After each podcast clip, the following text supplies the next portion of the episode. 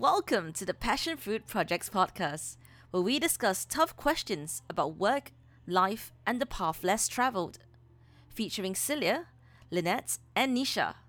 So sit back, relax, and enjoy. Hey guys, welcome to the Passion Fruit Project Podcast. In this podcast, we have myself, Celia, we have Lynette. What's up, people? And Nisha. Hi. Oh god. So, for this particular episode, we'll be discussing everything about resumes. We'll cover what our resumes look like, some tips and tricks on how to write a good resume for yourself, whether a cover letter is actually needed, and tips on how or where you should actually apply. So, as you guys know, Lynette and Nisha have had pretty different career paths, whereas mine's kind of traditional in the sense that what I studied in university is roughly the same as my current career path. So like from this, we definitely have very different styles of resumes, let alone the kinds of content that we put in, and we have different opinions on cover letters. So like writing resumes for me, it's always pretty nerve-wracking, right? It always takes me really, really long to write a resume. Like the way that I write one, it's kind of like how I write a lot of my essays in university, where like I have an idea of what I'm going to put in it, but I would just spam bullet points and go back to it after like, I don't know, a few hours or a few days later, and then do some Google search to see how to improve the bullet point. But like, I do think that it definitely gets easier once you have like a base resume and then you kind of add on, because like starting from scratch is always really very difficult. But I think once you have something there and you kind of have a rough reference of your previous job descriptions, I guess it makes it a little bit easier. But yeah, what about you guys? What are your thoughts on like writing resumes, I guess? Nisha, you want to take a whack at it? I think it's best if you go first with this one. For writing resumes, okay, for me, I understand that. Okay, so I think it depends on your strategy. Some people prefer that what I call the numbers game. So send out 10 applications via your resume. Submit your resume 100 times maybe, and out of 100 you get 3, and then that's already good. Maybe it's a funnel, right? So send out 100, you get 50, and then 50 down to 10, and so on and so forth. But for me, I think I really go for the quality rather than the quantity. So what I like to do is, I know it's quite time intensive, but I like to customize each and every one of my resume according to the job description. Yep. Wow, that's crazy. Yeah. Do you have like some examples of like how you do it? Okay, so okay, I think we start first with the format. So I know out there, I don't know. What about you guys? Like, do you guys use Microsoft Word to do out your, and templates to do out your resumes, or do you how do you craft or design your resume format? So all of mine have been pretty standard, nothing too crazy with the format. I've never used a template, but yeah, I just go on Word or whatever word processor, and I just write it. I've just been writing it on there. Yeah, they've never been like design heavy. In fact, try to make it visually appealing. That's never been a priority for mine. I think it depends on what kind of company you apply to. So, okay, for me, I like to use softwares like Novo Resume, because they have a standard template, and the template I like it because it's a good mix, a fine balance between design and simplicity, which I appreciate, and that I think will help to stand out a bit more. But it depends. So if you're applying for a massive company, then most of the time they do it. I can't remember what the tool is called. Do anyone know? So basically, it's scanning through your resumes. I know. What's that called? I really don't like those because it's never accurate. Well, what's it called though? I always have to spend time changing it. I don't know. There's a word. I've never seen the name for it. It's just been on their portal when you apply for it. Celia, you got it. What's the word? Like, and NTU has this specific company that we work with, which is called VMock.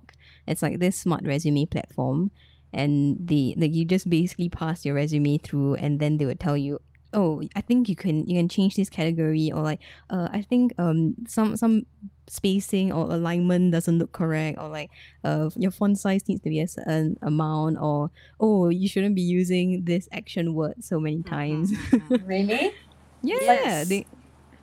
Wow. It's okay. Oh, I know. It's what they call ATS, applicant tracking system.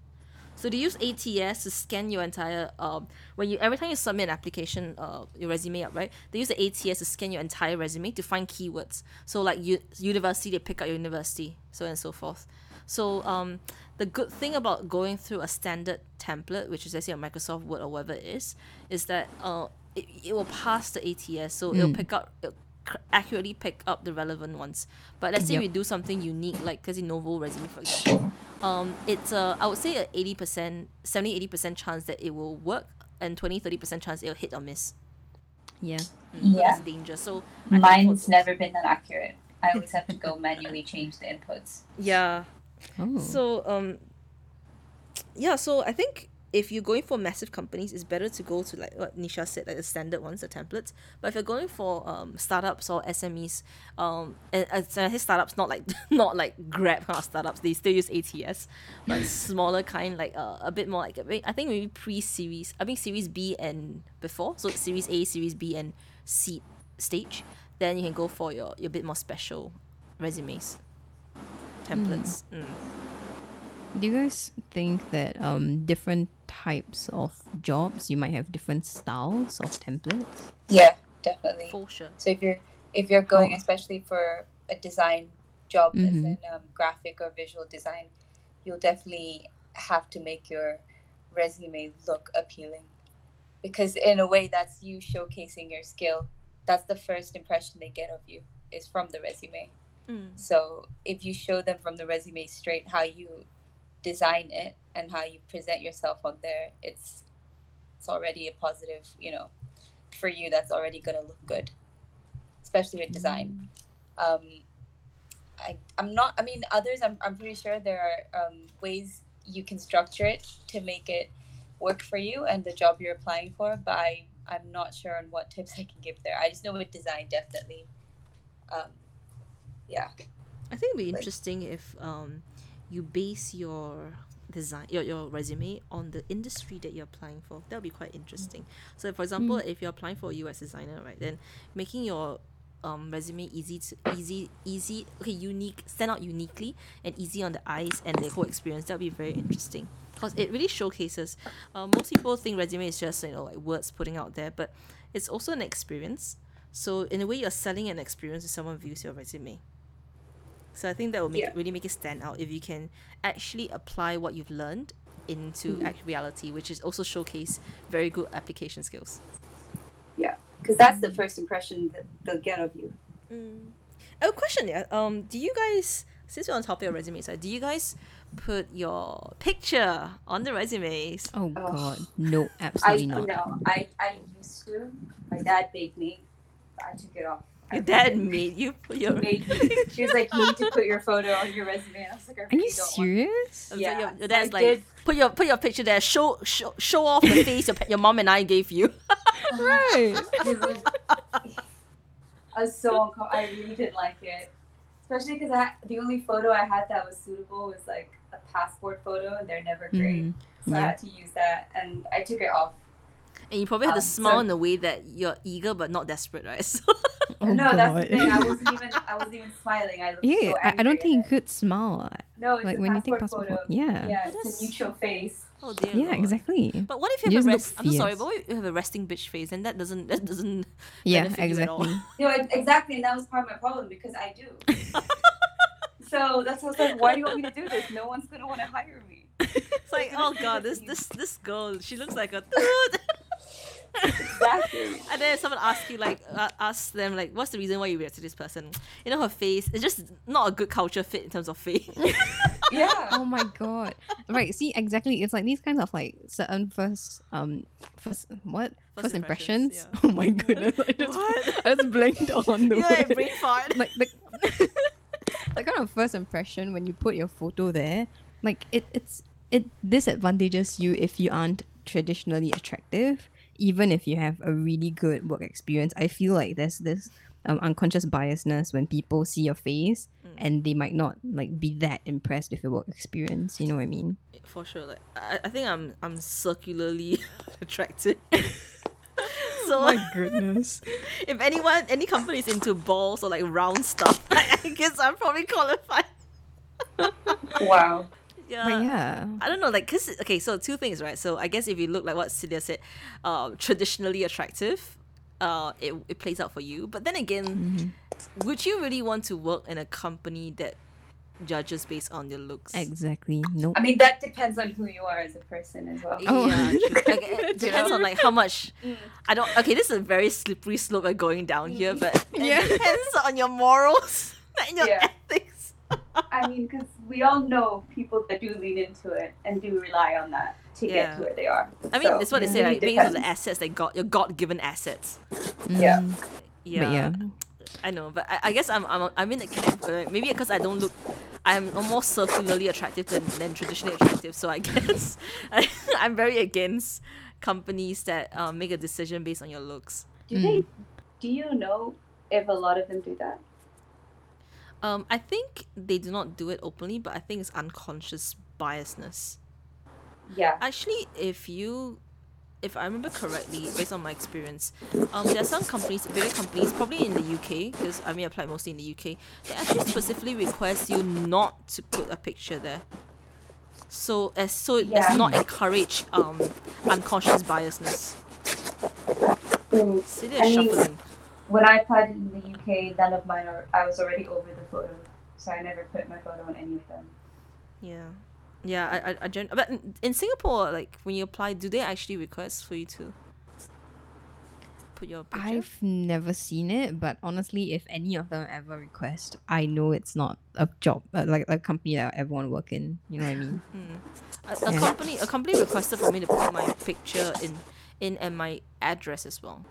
I think address isn't that bad, to be honest. Address is normal. But what's the purpose of the address though? I don't know. I think it's just the standard way of writing. Because I always put my address in there as well. I'll just put Singapore. Like, I'm from Singapore. Yeah, so like, okay, so in NTU, right, if you have a career coach, I'm pretty sure career coaches are very common, in universities. But if you do have a career coach, like, seriously go and approach your career coach. So before I graduated, I went for a lot of workshops that the career coach holds, and there were a few really good pointers. So one of it is like no photos, absolutely no photos, and then address. It only matters if, let's say, your company, like, okay, so let's say you're living in the West and you put your address there, and then you apply for a company that's pretty much based in the East. So if they see your address, they would usually, like, one of the questions would be like, oh, are you willing to then travel to the East? Huh? And they could use it against you. You're talking about in Singapore? Just in Singapore. Yeah. It's not even that far. Yeah. Oh, trust me, it is far. It takes me like 1.5 hours to get to like north or east, and it's a very good point for me to like never apply for job for like companies that are way too far. What if you apply for Google and it's in the East? Yeah.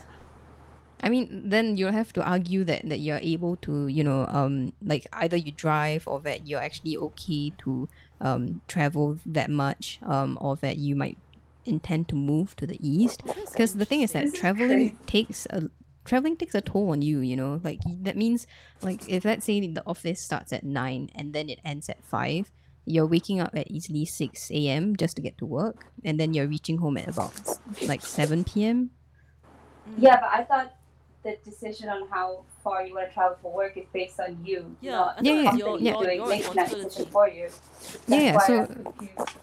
Like the thing is that they would ask you that question, and you just have to justify that you want and you can travel. You know, you just have to prove that you're capable of doing that. Sorry, I'm so cut in. I've heard a lot of shuffling.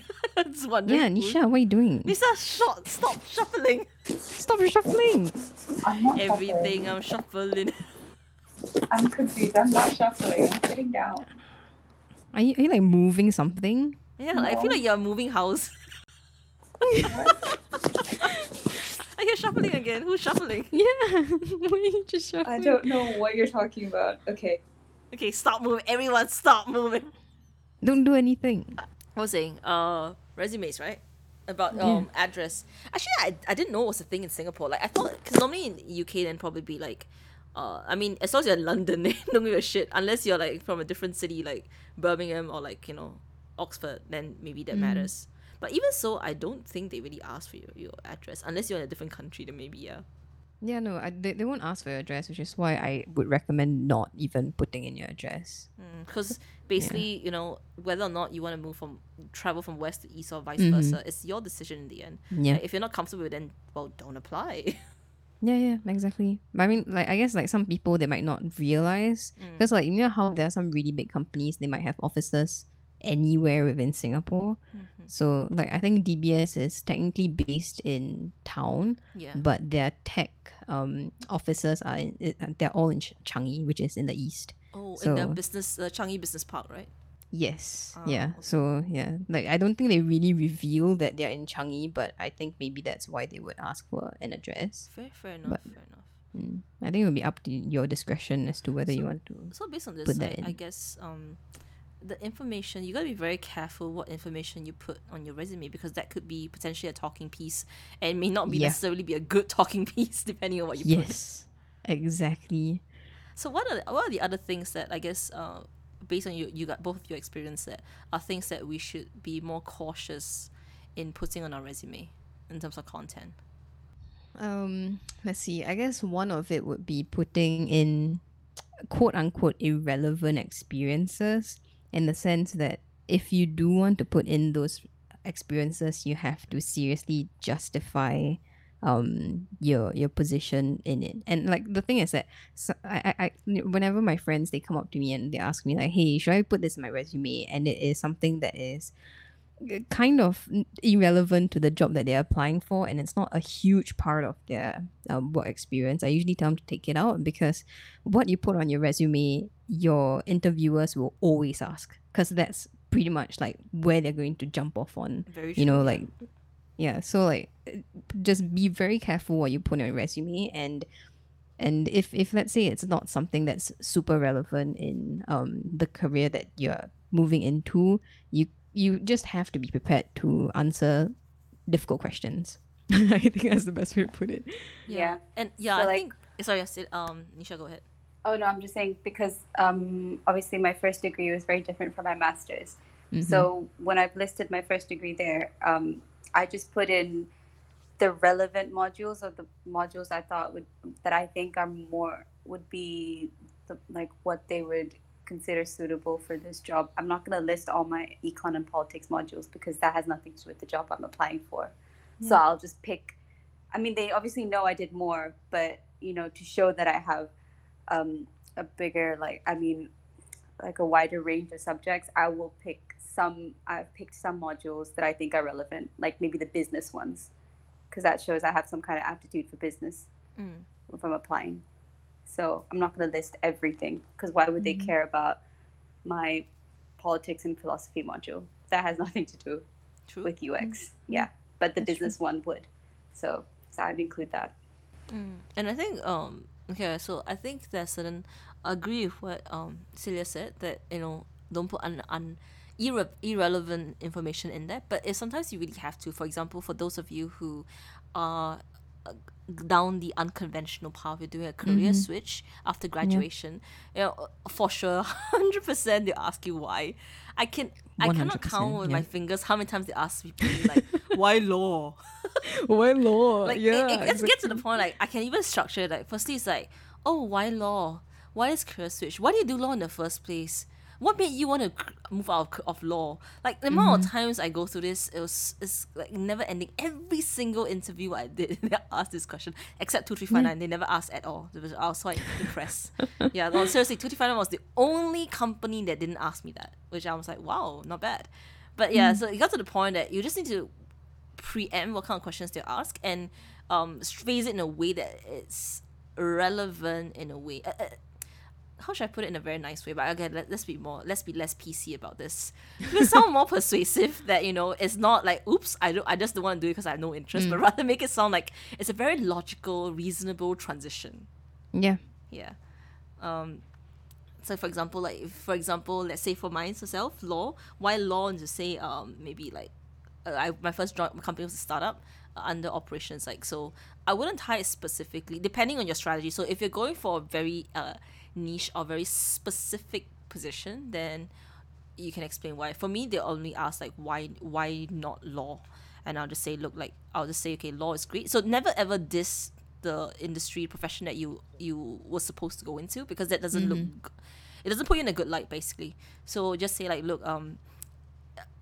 law is really good, blah blah blah. Why is it really good? However, I feel after my own experience. So it's always great if you have done an internship or you actually worked in that particular field, and then you gain some revelation from it and realize that it's not your cup of tea. Then that comes as showcases. So a lot of times the issue here is that if you tell without any work experience and you jump in and straight away say, look, I just feel it's not a good fit, it doesn't sound convincing enough. It makes you come across as someone who is, for lack of a better word, it makes you feel flaky. Yeah, flaky. So you're just very indecisive and very, I'm so sorry, but very millennial syndrome.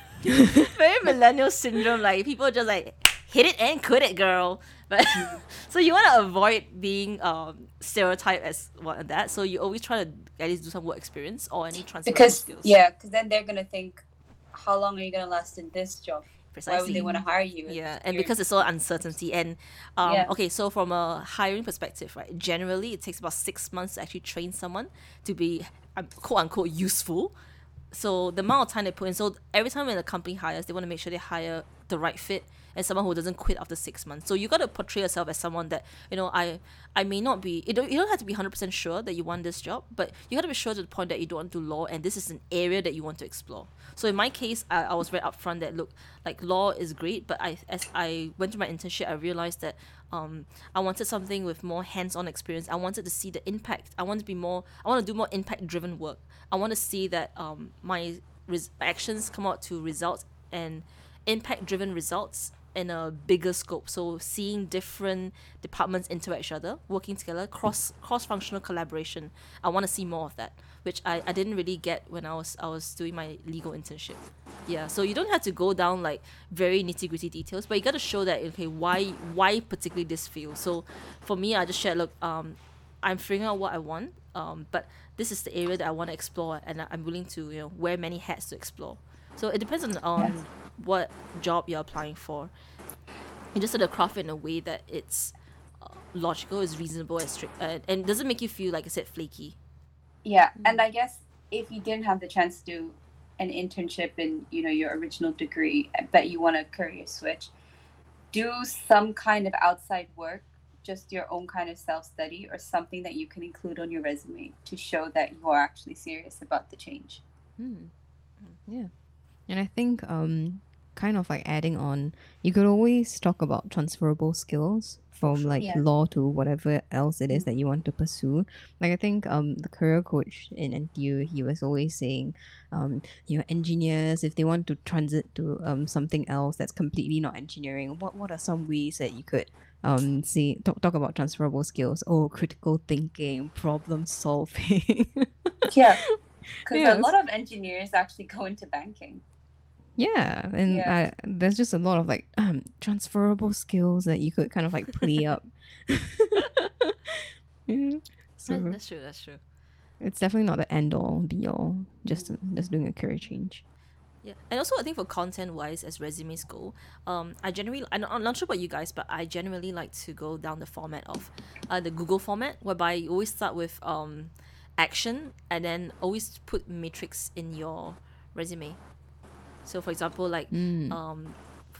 collaborated with the UX team by doing blah blah blah, by start with increase, so action first. Increase engagement by 30% by working with the UX team. So always start with the action, what you've done, and then the matrix, and then of course how you get there. That's the general format I like, and I feel that I'm not sure about I guess legal you can. I don't know if it's how do you quantify your impact for legal. I guess probably will be actually it's possible. So during my legal internship, I actually drafted some letters, if you will, I'm saying it very layman term because I still think they're like letters in a way. The impact was that it reduced the sentence from initial sentence was jail time. So after like my appeal letter, I reduced it down to a fine. So these are the kind of impacts you can do, and I guess for intern depending on where you are, if internship you can probably actually on hindsight, my legal internship I did not put a lot of matrix driven. I'm not sure. I think there might be some matrix driven resume format for legal experience, but you probably need to delve deep on that. I didn't really research that bit actually, because but after that when I started working, I realized that people are more, I won't say impressed, but rather persuaded by matrix. It's more, you're able to measure it, because if I say like I've increased engagement by blah blah blah, it's very quantifiable. It's not quantified. How to put it? It's qualitative data, so it can be inferred either way. So quantitative, it's more objective, so it's easy for the interviewer or I guess the person looking at your resume to visualize the exact extent of your impact. But how do you measure it? For which industry? So like when you apply for your project manager jobs, because my project manager job before that, I was working in a startup where I was doing operations, strategic operations. So we launch initiatives for target, like say, so I'm in charge of recruitment, engagement, and support. So the matrix I use is to increase engagement by X amount percent, by 30%, by how. So for that, right? This is another topic, but if your company is data driven, that's great. If it's not, then you probably need to do your own data, your matrix. So a good that's way what to I mean. Do I it. Think Yeah. If you're starting out, it might be a bit difficult to get around how you would measure this. So if you just started out and your company doesn't have, it's not very data driven, then you probably had to just mention your impact. But always mention impact. Matrix is I wouldn't say it's a must have. It's a good to have. It's a really good to have item. But if not, then I think you can do it in a qualitative way. It's fine. You know, I normally recommend people to, if your company is data driven, great, get as much data as you can.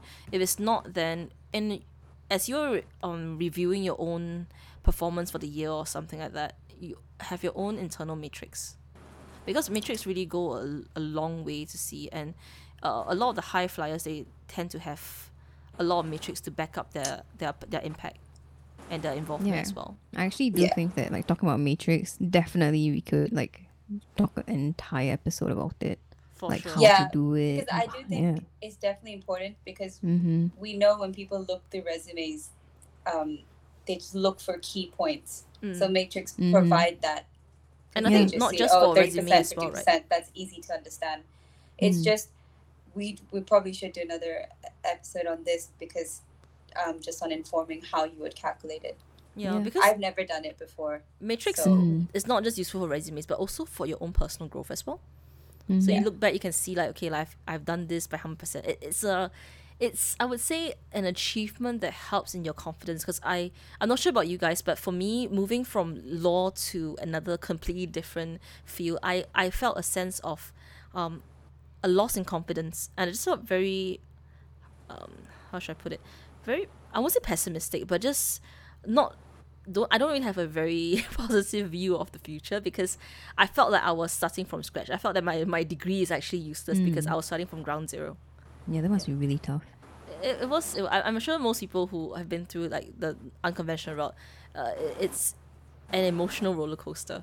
So I do think matrix helped you a lot to build up that confidence as well, and that it, in a way, is a validation to yourself that, you know, hey, look, like, even if I go into an industry that's completely different, I'm still doing well, I'm still performing. Look at the numbers, I want to say numbers don't lie. They don't lie, but okay, numbers can be manipulated, but that's another topic. I shall stop here before I give myself away. Yeah I know.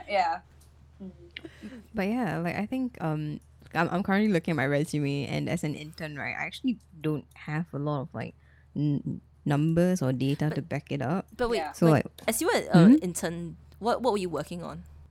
Right, so like I had like two main projects, but I didn't really go into the matrix because like a lot of it were like internal tools, right? So the like at the point of creating it and finishing it, I was done with the internship, so I couldn't actually see the impact itself, right? So instead of having data-driven kind of bullet points, I guess I just listed out all of the different things that I was learning, like the tech stacks, the deployment, you know, all those kind of things, anything that's like related to being a software engineer. Actually, question. Because you say you're working on internal tools, right? And there's not a lot of data, and by the time you left the company, I guess the project is still ongoing, right? Did you mention the impact of the tool that you were working on? Because of where I worked at as an intern, I couldn't actually disclose it very much. It was like I had to sign a somewhat of an NDA. Yeah. Ah, okay. So it makes it even more difficult because I could, like, even during interviews themselves, when they asked me, so what sort of projects were you working on? I can't actually say any of it because it's basically a government agency and I can't review anything that we're working on. Oh, then that adds to a bit of a complexity down there. Yes, exactly. I think that's a very good point, though. Mm-hmm. Yeah. Interesting. Okay, because I never really encountered NDAs, but I guess I do 100% agree that if you're covered by NDA, please do not break your NDAs. Never ever break NDAs. Legal documents are real, guys. Especially if you work in a big ass company that has a lot of money to go after you, then do not break your NDA. Be very careful. But okay, let me ask you guys, how many pages do you guys have on your resume? Okay. Mine's a standard 2 every time. That's not standard. That is standard. I don't want it to be too long. No, I put 1. If you are a fresh grad, 1. If you have more than 3 years of working experience, 2. Oh, that's interesting. Because, okay. Okay, I guess it's sometimes it gets a bit long because you put in all your God knows for your qualifications from start to end. But actually, all it really matters is if you're a fresh grad, probably 2. So basically, uni and what you did before uni. If you're in polytechnic, then I guess showcasing your polytechnic skills are really whatever you learn in poly is really important. But for JC, I'm not too sure though. Is it relevant? Because JC is more generic, right? Yeah, that's why. Yeah, so I mean, for me, if it's JC, I try not to put it in. But if it's polytechnic, because it's more industry focused, then I'll probably put it in, like, in a diploma in like banking, finance, or whatever it is. And then after that, you put down your work experience. It shouldn't be a lot. So I know some people, maybe you start working since you're 16 is great and all, but try to put down the relevant ones. Yeah. Yep. And try not to... Okay, another thing as well. Make sure that there isn't a massive gap. So don't put like work experience from 2018 to 2020 and then our next one is 2010 to 2012. Then it's like, where's that 4 years? Because that would definitely be a question. I know generally it shouldn't be a question for like other countries, companies in other countries, but I think in Singapore they still do ask you like, what is this gap? The gap is not really taken. It's a kind of, I won't say a red flag, more like an orange flag or a yellow flag if you will. Not a red flag, just maybe orange or yellow flag. Something that they'll definitely ask and you have to make sure that you're ready to share. Yeah, so definitely like going back to our first few points, like put things that are relevant and be ready for hard questions. For sure. Actually, yeah. Sorry, Celia, how many pages do you put for your writing? Okay, so yeah, I was about to get on that. I think applying for 2359, I actually had 2 pages. Wow. Yeah. You just graduated though. No, yeah, that's the thing. Like, let me just see if I can pull up my most recent one. Okay, so within those 2 pages, right, apart from education, obviously, academic projects was something that we were recommended to put in. Oh, so like, yeah, so like FYP, like any of the design projects that you might have in school, and then of course work experience, internship, and any CCAs and exchange programs. Yeah, and that takes 2 pages. Yeah. Oh. I put mine side by side because of the particular format, so it's side by side. So it was 1 page, that's nice. I don't know. I'm not a huge fan of like one pages because it feels very cramped. Fair enough. Yeah, but I think if let's say you're in banking or finance or like business, the general guideline is one page, and you stick as much as you can in that one page. It's just very cramped, though. That's the thing.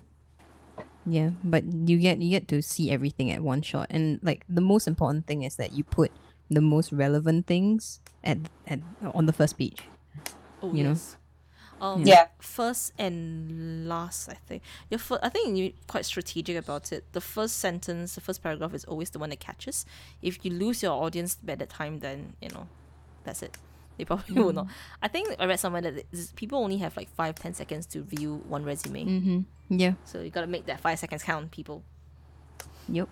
But yeah, after I graduated and I got a job, it is now one page. What? No, yeah, because like, of course I added 2359 stuff inside, and then I just removed all of the academic projects. Oh, true, because you know. And the CCAs. So I'm sure you put like your side hustles, like I don't know, like contributing to open source projects, so on and so forth, right? And like some website articles that you write as well. Yeah, anything that's like relevant, it's there, and you know, sure. And anything that's like school related, goodbye. Like, yeah. Bye school. Bye. I still put in my uni projects for my masters because it's relevant because they're UX projects. So it does show because I think they're really important. So I think that's where most of my space goes. I dedicated to that section with the uni projects. Yeah, that's fair. So you really just have to see what's relevant and summarize it well. Don't go into detail about it, but pick out the important parts from that, like what you learned, how you, like the process, you know. So for UX, I use those projects because it shows that I went through the UX process, how I worked, what kind of like the type of projects we did, what kind of tech we used, you know, like it's relevant. So it's almost like working in a real company on a project because that's how my master's was structured. So that's why it was important for me to include them still. Yeah. Question. References. Do you have reference letters? No. Let me think. I don't think I have letters, but I've requested for references before. I've been asked to include them, and so I've contacted my references, but it's never gone further than that. So they've never actually asked for. Oh. Yeah. I've had them on standby, but they've never gone any further asking for it. Yeah. I normally include references at the bottom of my resume, and then I also throw in, if I'm submitting at this space, I also submit my reference letter inside as well. So like someone to, I guess normally it's like someone with works directly with you, or someone with a higher position that kind of like vouch for you, recommend you. Interesting. I have no clue whether it's impact, but I just honestly I just dump whatever I can dump. Yeah. Anything that shows that Lynette is reliable and she'll not rob the company blind and run off in the middle of the night. What about cover letters? Yeah, I was about to ask that. What about cover letters? Because, okay, I don't write cover letters. I hate them. But do you write them? They're just... I just feel so fake when I write them. Yes, exactly. It just makes me like cringe. I just don't. I don't like doing them. I'm just not a fan. Same. Like, absolutely not a fan. Like, sorry for being fake, guys. I can't. And then I hate that. Like I've met. I don't know. You put in this effort. You know, you don't want to put in the effort to do one, but you do it, and then you send it off along with your resume. And then what if the company doesn't even look at it? Because some don't. They'll say, it's a hit or miss. Include it, but they won't even look at it. Yeah. So what was the point of me going through that process of having to write this out, tailor it for the company, and then not even have them look at it? What's the point? Yeah, Lynette, what's the point? What is the point? I think okay, like this is back to strategy, right? So if you're going down the quantity path or by the numbers game, then sure, I think cover letters. So because you're always doing a fine balance between quantity and time spent. So cover letter actually slows you down. So if you're playing the numbers game, I do not recommend doing cover letters.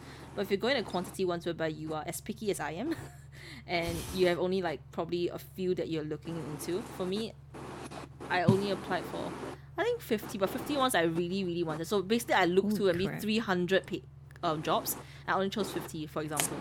Yeah, so that's a bit more selective. So for that then, even from that 50, I will segregate which ones I really want. So in the 50 that I've chosen, I will maybe put 10% of them or 20% of them as some, or half, depending on the ratio, that I really, really want to get. And for those, then I'll do cover letters. It's only for those that, I feel like cover letters, it's an extra effort. It's an act of sincerity and, you know, you really want to get there, get to that company because you really like it, and beyond just the name itself, but you really resonate with the company. Because I feel that for cover letters, it showcases your personality, and if you fake it, it's a slippery slope once you fake it, because people will know for sure. I genuinely believe that the way we think and the way we feel reflects in the way we write. Great. So if you're doing this just, you know, to get people to like the company to like you, then I don't think it will go down well. But if you're doing this because you genuinely feel a connection and an alignment. So for example, Spotify. I was initially applied for Spotify, I think, because I really resonated with their diversity. I know diversity is a massive thing. So, but what every company has is, you look at every website, company has a diversity option. Right? I mean. Mm-hmm. But they kind of have to at this point, because if you don't, you're just going to be called out. Correct. At this point, it's like, do they actually, or are they just saying that? Most of them are just saying it for the sake of it. Correct. Mm-hmm. But what I put in my cover letter was not that they have diversity, but that because they're able to walk the talk, which is why I put in EY. Which is why I specifically chose EY, because it's easy to talk, but to walk the talk, that's not every company can do that. So then for EY and Spotify, for example, I've actually do a lot of research. So for every cover letter, I've done extensive research into the company. This is also for resume as well, I guess, but mainly more for cover letter, because cover letter, you do want to showcase why you feel you're a good fit, why you guys aligned. You have to showcase your authenticity. Yeah. So I should do research and understand. So why particularly I would say it's like matchmaking. So a company wants you have to always make sure that, you know, I mean, believe that a company wants you just as much as you want a company. And cover letter is a way to showcase that, look, we are a good fit, we match. Yeah. I think it's different culturally as well, because in Malaysia, I'm pretty sure with most companies, they don't really care about the cover letters, and that's what put me off, because my writing's not bad. I can be persuasive. It's just, why was I putting in this effort if they weren't even looking at it, and they just look at my degree and go, oh, she's got a BA. It's in arts. It's not going to be a fit. So I was like, what's the point? I don't want to be putting in the effort if they're not even going to consider me or even give me a chance.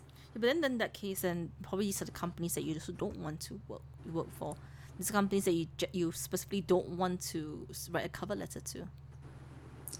I think it was also the kind, because at this point it was before UX, so it was with anything business or marketing related that I'd apply for, and obviously those jobs are, everyone applies to those jobs, so they're not going to read all the cover letters, because imagine the amount of applicants they were getting. But I also think for cover letters, right? So okay, two ways, right? So if you apply for a smaller company, high chance they look at your cover letter. Yes, definitely. It's a quantity. It really depends on because when I was actually paying attention to what I wrote, really was when I was applying for my internships in London, because I knew they would actually read it, and that was like a chance for me to actually get my personality through. So I actually saw it as something useful, so I put in more effort into it. But so I think I 100% agree there. So it depends on what companies you apply for, but I do think there is a value for cover letters for bigger companies, because but this one is a bit of a long game, and it's a bit of a trust. So if you, let's say you apply for Spotify or Google, for example, and you genuinely believe that you get to the next stage, like at least the third or final stage, whatever, then that is a good time to put your cover letter in, because when you're at the towards the end or near the end, the number of competitors, people that you're competing with, is much significantly lesser. So therefore, they look at certain areas on where you stand out with the other with your competitors. So a cover letter will help you stand out, and also to showcase your, give your interviewers or the company an insight, a small glimpse and insight of who you are as a person. So that's my view and my definition. So normally for cover letters, I always craft it very specific to the company I apply for.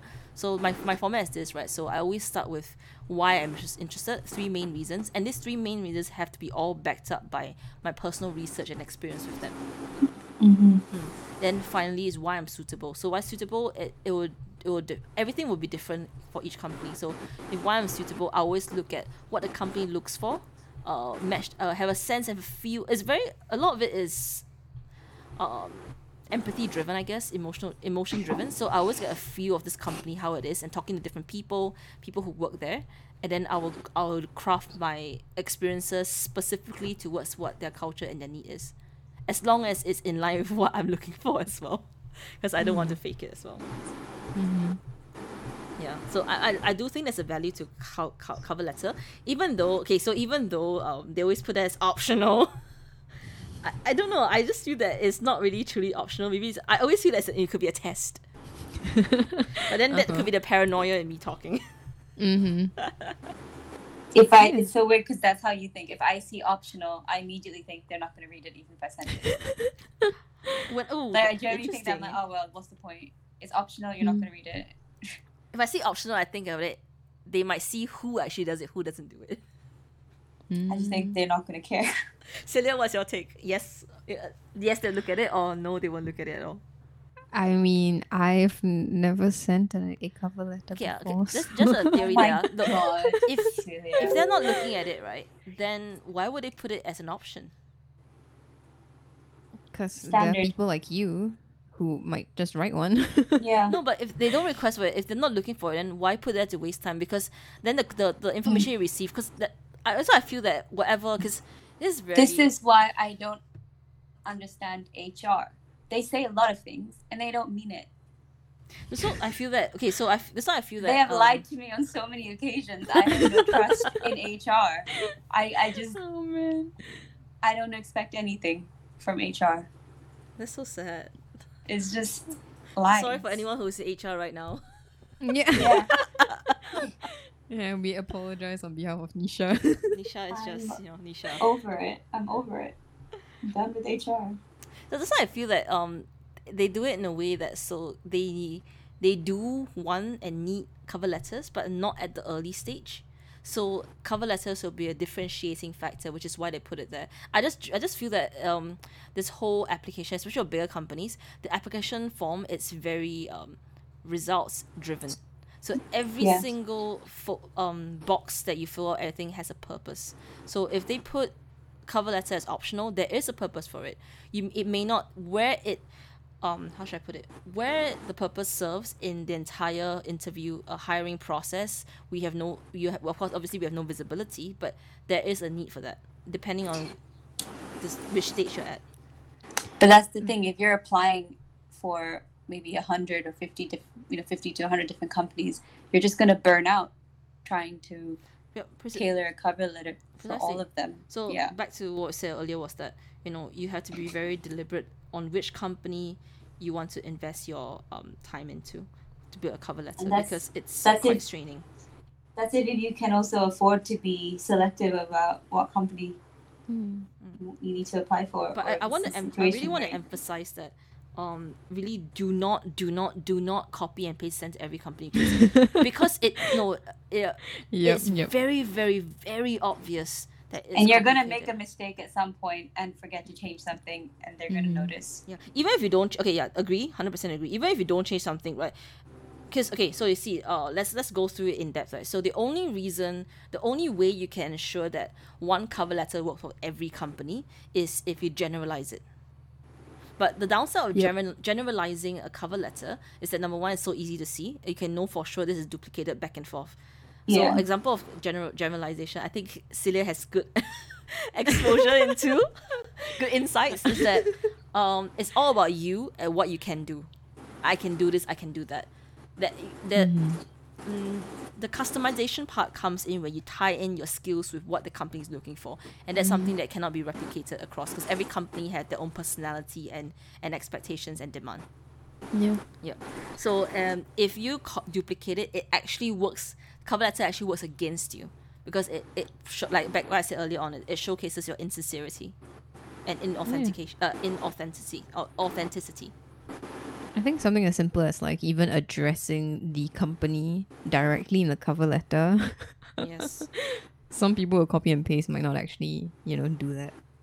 Yep. So I was like, dear hiring manager. Like I emphasize, like, look, if you don't know who it is, right, try not to say dear hiring. Say a name, dear hiring manager in Google or in Spotify, or at least a company name, not just dear hiring manager, because then it's very easy to duplicate. So, but okay, actually, because you were saying how it's like deliberate in terms of like having the cover letters there, right? What if in the entire process they ask you for education, like uploading your degree audit or something like that? Would you, and it's optional, would you then put it in? You mean certificate? Yeah, like a cert or your degree audit, so like all of your modules and the grades that you have. Okay. If it's optional, right, for that one particularly, so you're saying uploading your degree, right? Yeah. Not your scores or just the degree, the cert itself, certificate itself, right? I think cert or degree audit. Okay, so that one I think it's okay. Why? Because they need to. I think that's okay. The purpose of that is that, based on what I understand, and I guess obviously common sense, is that going down. Let's say you do make it to the final stage. They want to make sure that whatever you say is backed up. So see, for example, right, if I don't ask you for it, let's say you go through the final stage, I want to hire you. I always ask for documentation to prove that, you have these certificates available with you. So it works. Right? Secondly, is that if you are a foreigner and they need to apply for your e-pass or whatever pass, work pass, they also need it anyway. So all this optional stuff, what I genuinely believe is that optional for the late stage. So when you have gone through the final few rounds, then they'll need it. So that comes in handy. If not, they probably ask you for it anyway. For those for certificates, for cover letters, they will not ask you at the late stage, because cover letters is your one chance in the beginning of the whole interview, the hiring process, to provide for it. It's a way for you. It's a chance for you to stand out. They gave you a chance to stand out. If you reject that chance, then too bad, let's move on. But for your certificates, you have no choice, because they legally need to verify. So that's my take on it.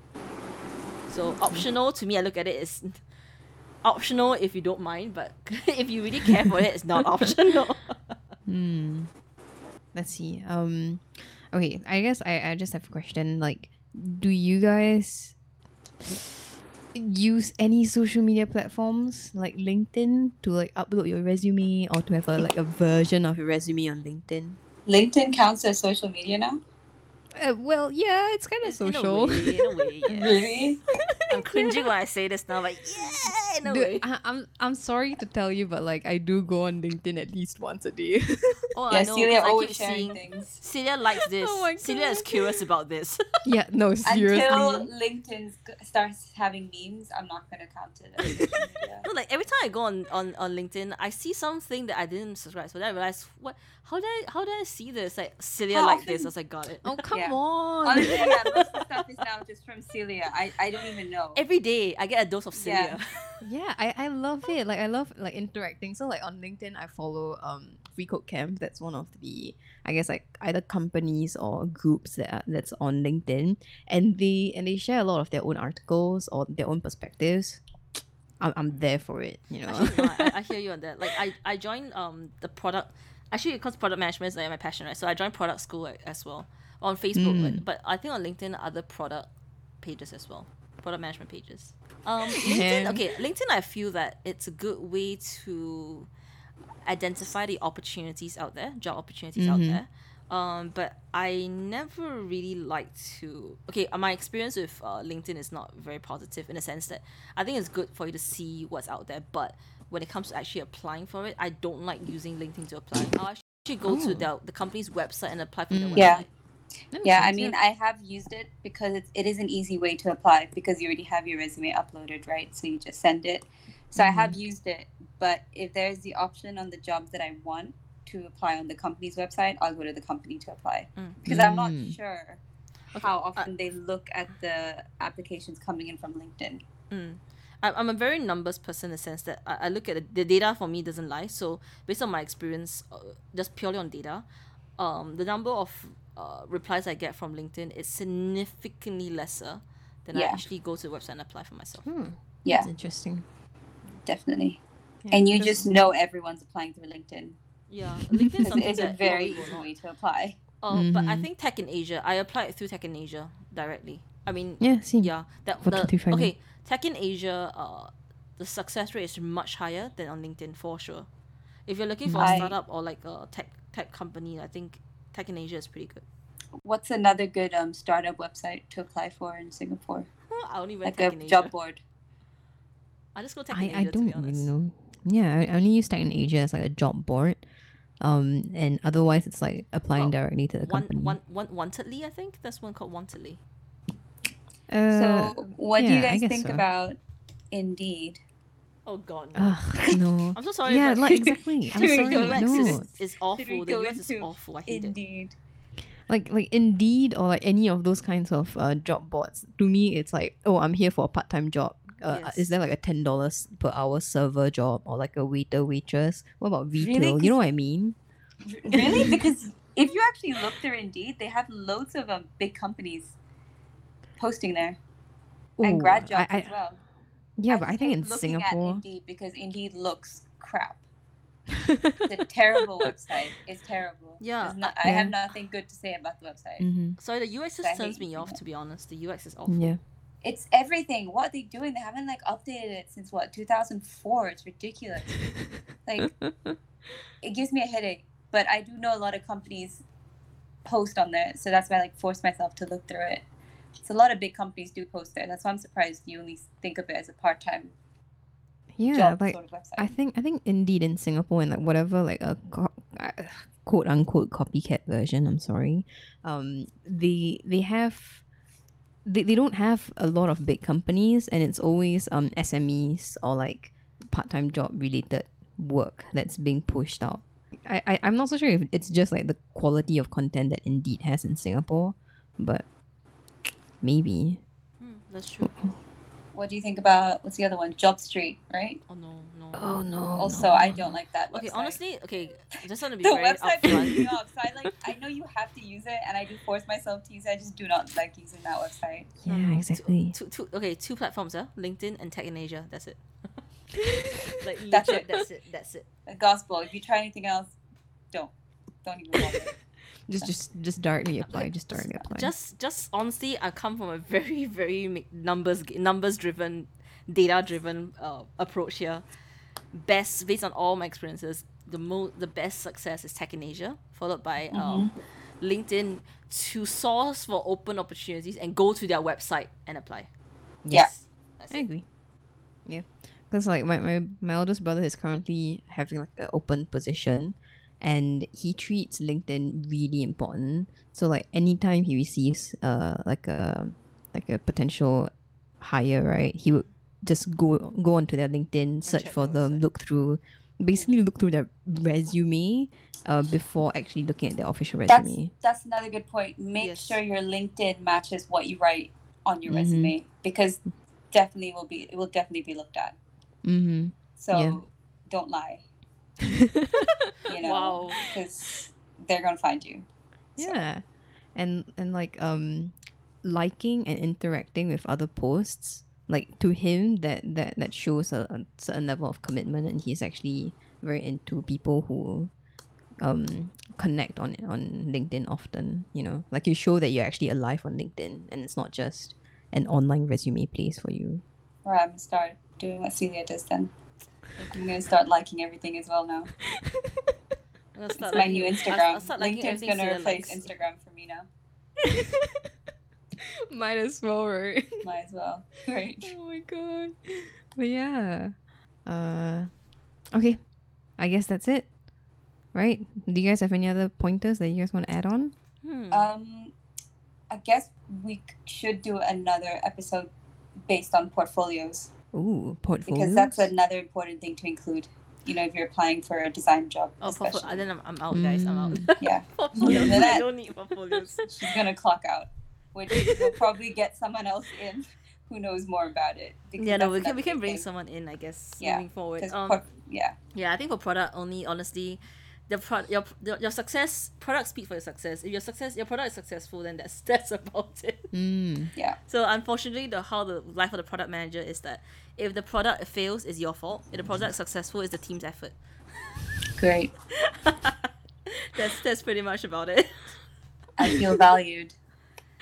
I feel underappreciated. Yeah. I feel seen.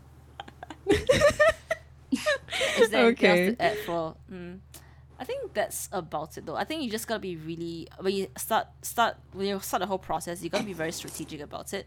Honestly, what helped me was coming in a very critical mindset, and be positive. What I like to tell, because my partner is applying for jobs, in the process of applying for jobs now, I always tell her that look, like don't count the number of rejections you get, honestly, because honestly, all it takes is one success. You can fail 99 times, but all you just need is that one hit, and that's it. Mm.